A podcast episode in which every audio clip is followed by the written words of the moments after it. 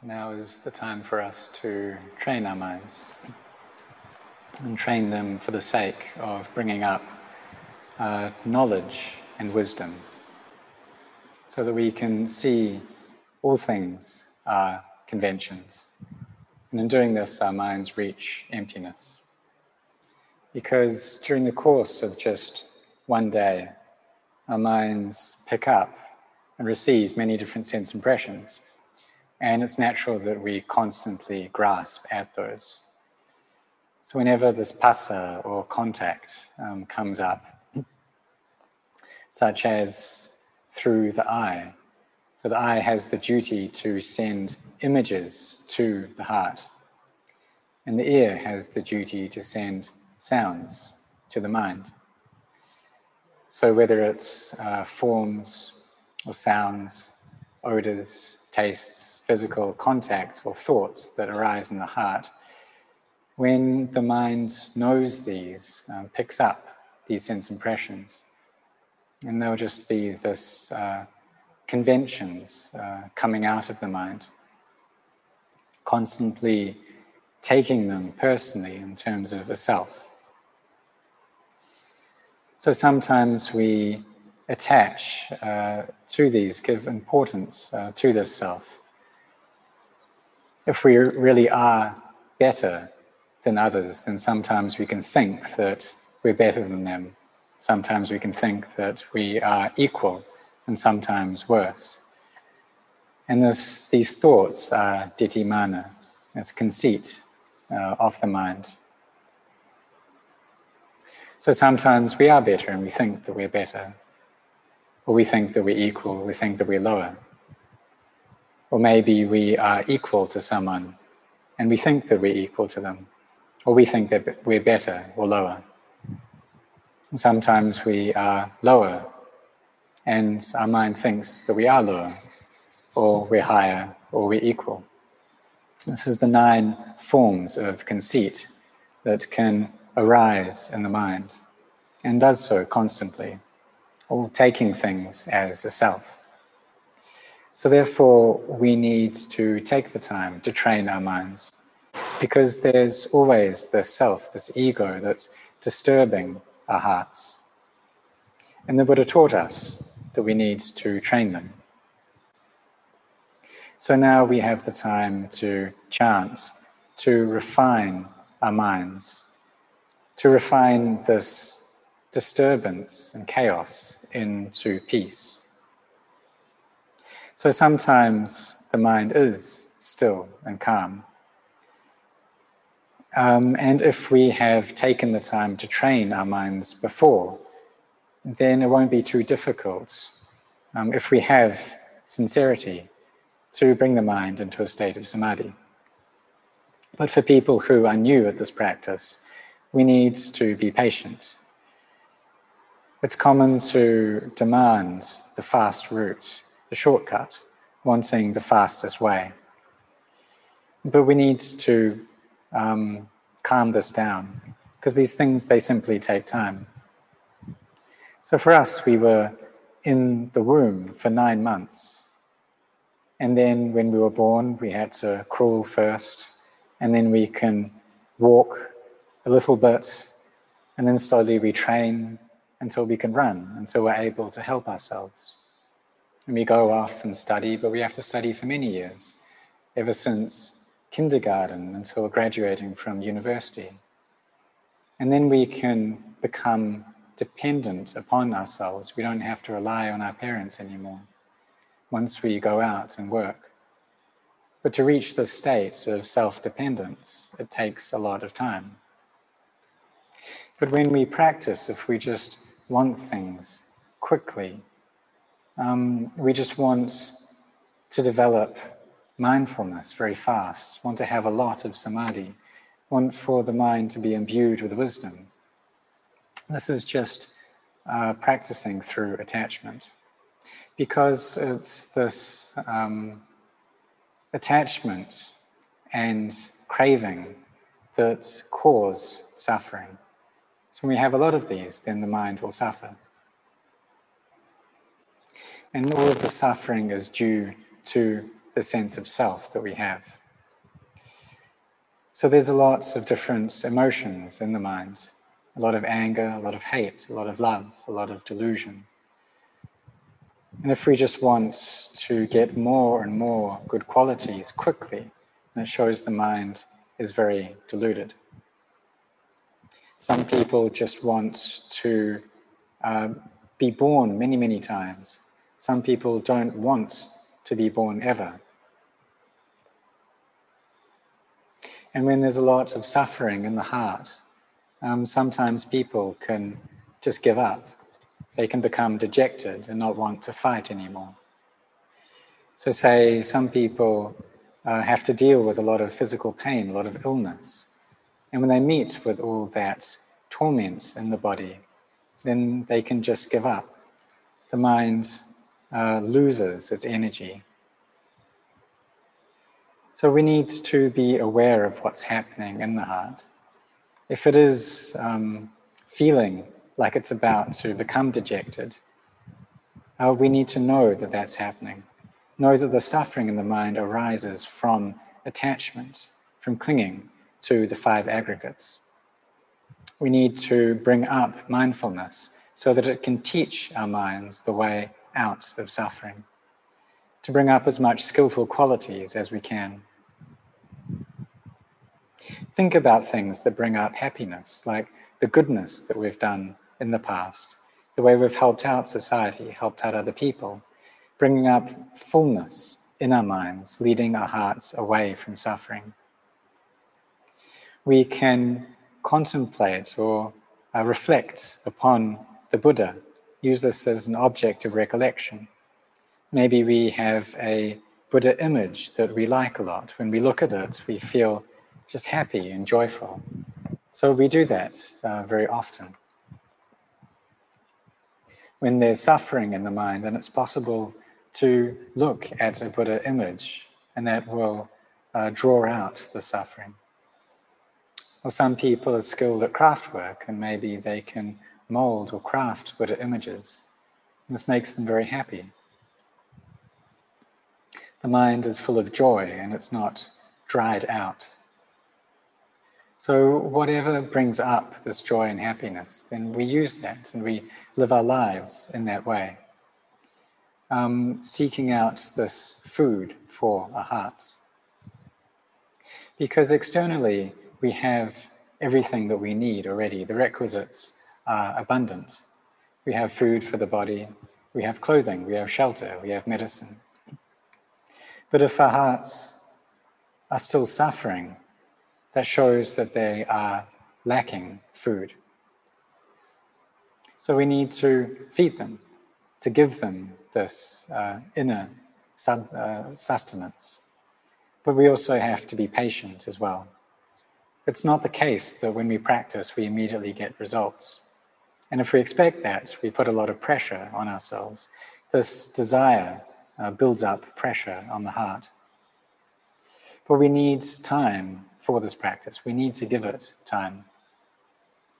But also, we have to put an effort and to set our hearts on this path of practice. And eventually, we will meet with success. So, we need to be contemplating and studying the mind, studying this way of practice.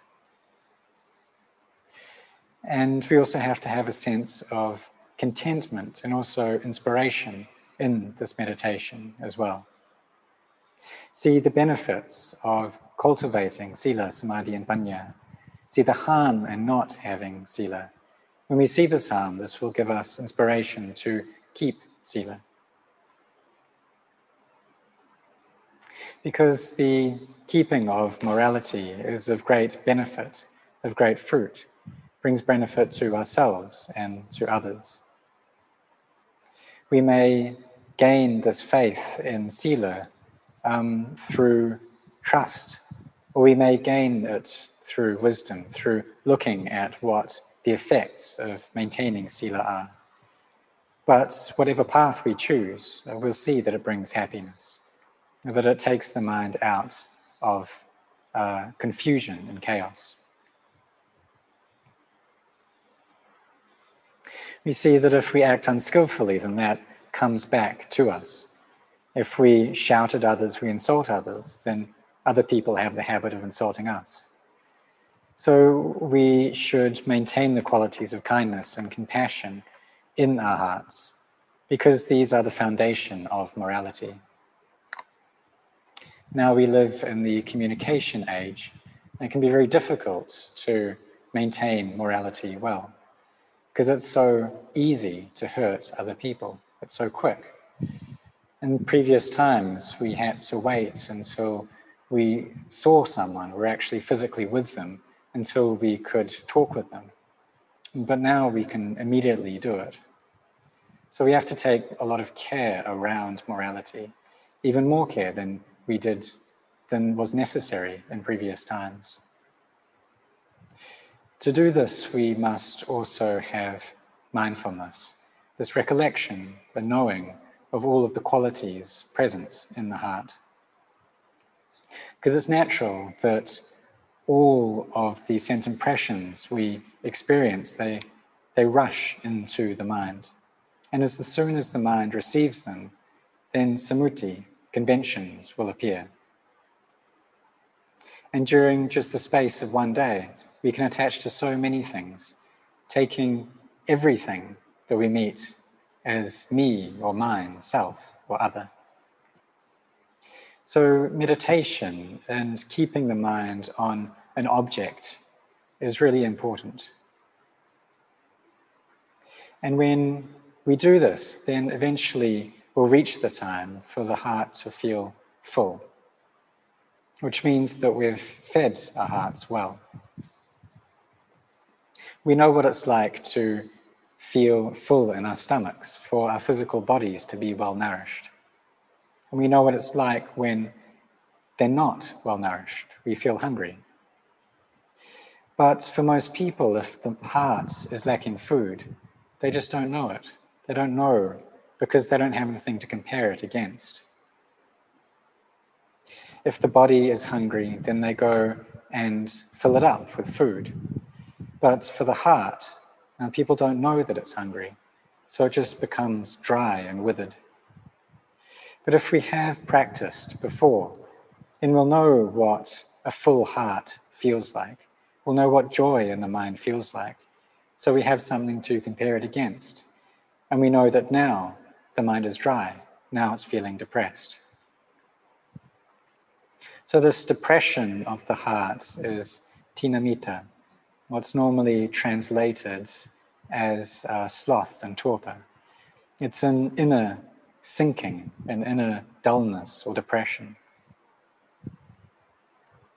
Maybe we'll come to the point where we just don't want to stay in this world anymore. We're fed up with life. We don't want to have to meet with anyone, to see anyone. Perhaps this feeling comes up with great strength or just a small amount. Um, but no matter what degree it's present, it all acts to prevent peace. And this shows that at that moment, a heart is lacking calm. So if we have um, mindfulness, what that works as is an instrument to measure our hearts. So these days, uh, it's very common to have uh, instruments to measure people's body temperature.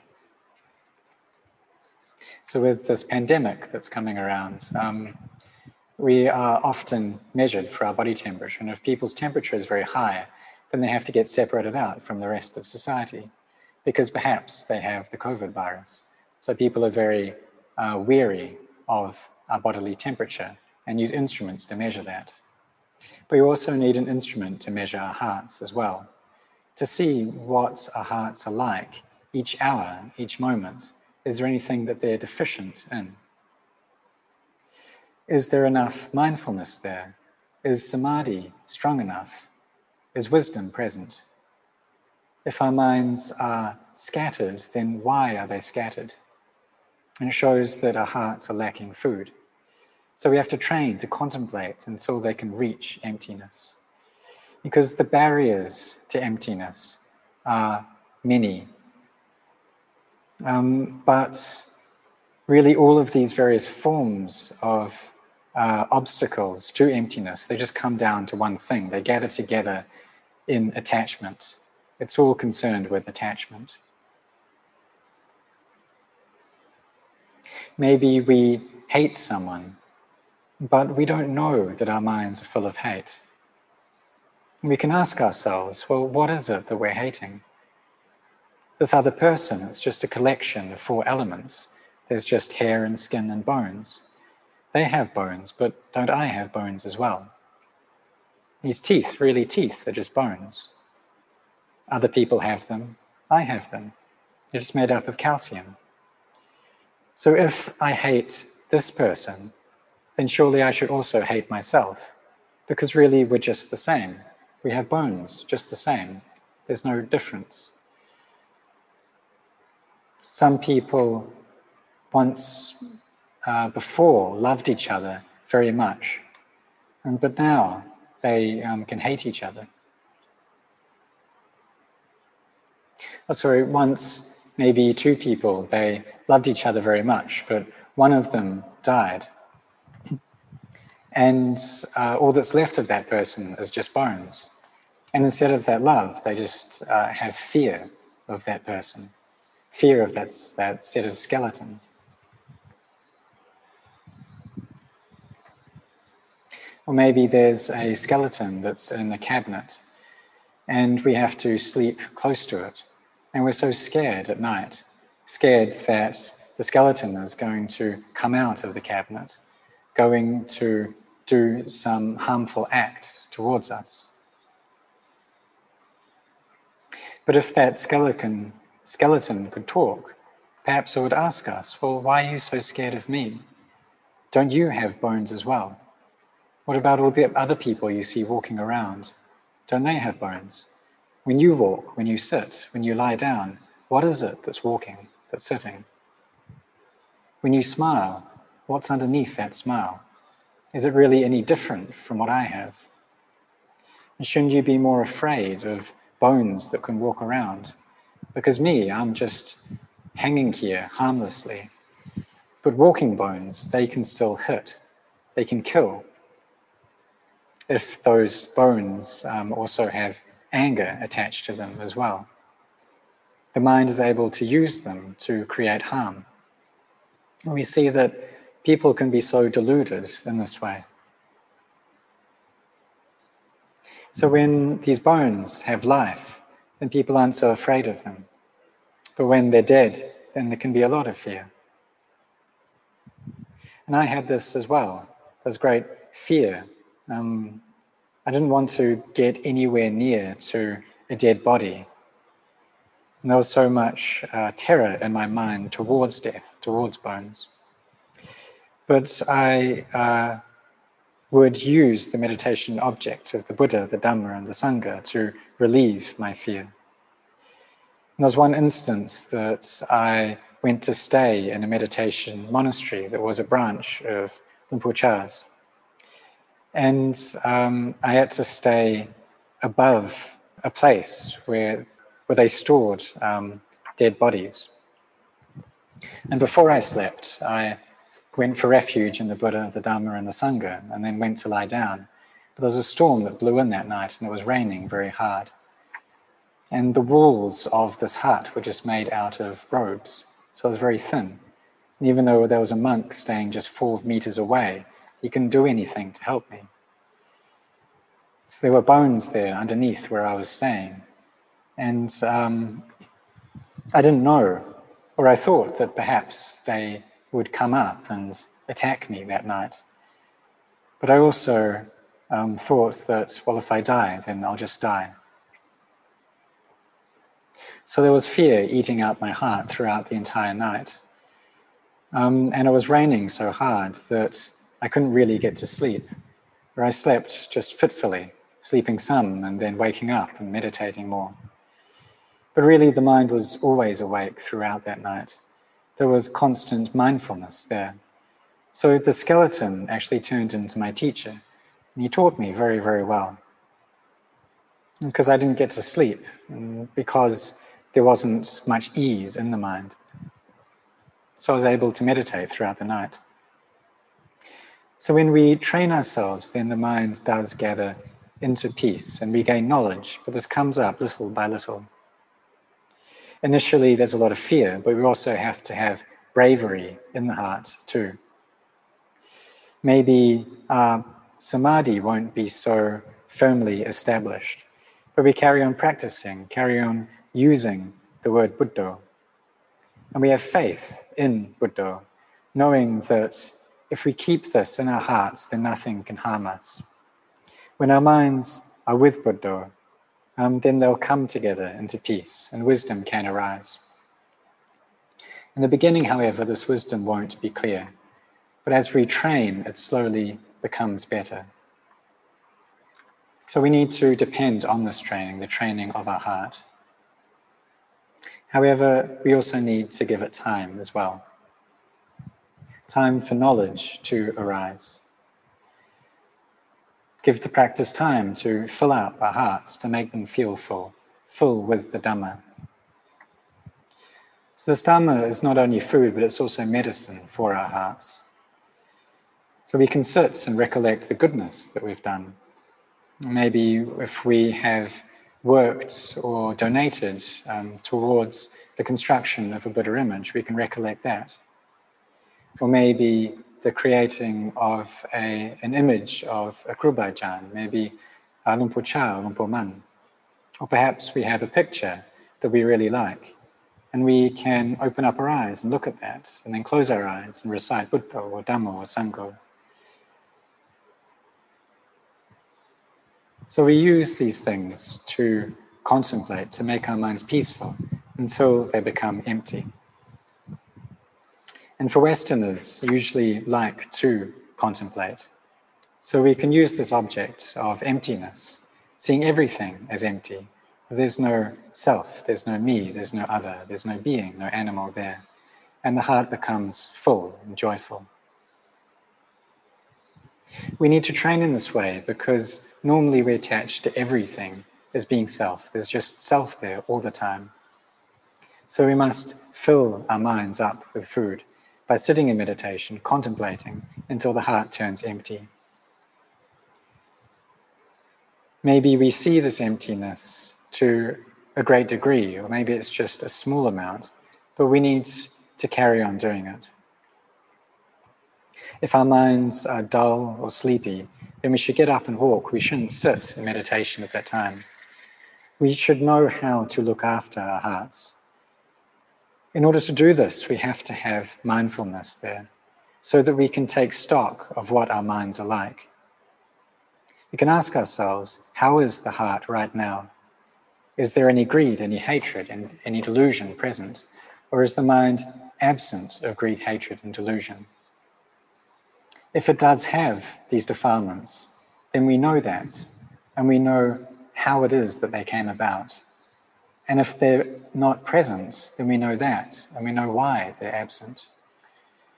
When the mind is bright or when it's dark, then we know that. And we can adjust our meditation correctly, uh, appropriate to the state of the mind. So we need to develop sati a lot.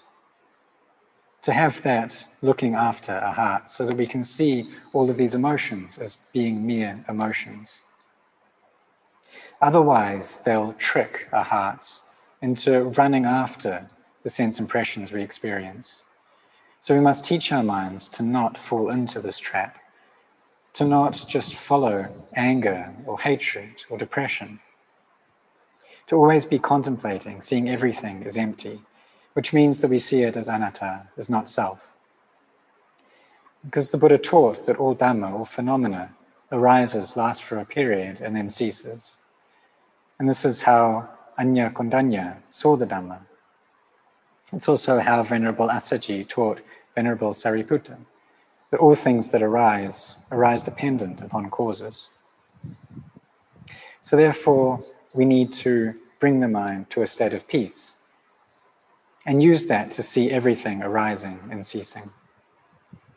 If we do that, then it's possible to attain to Sotapanna. So when the Buddha taught the five ascetics, what he taught them was about anicca, dukkha, anatta, and this inconstancy, uh, stress, and not self. And we can think and ask ourselves, well, is there anything in the world that stays constant? Is there anything that endures? All sense impressions, all emotions, whether it's uh, depression, whether it's anger, whether it's love or hate, they all arise and cease. They're inconstant. They're not self, they're anatta. Therefore, we need to reflect in this way every day and carry on with this path of practice and be intent in this way.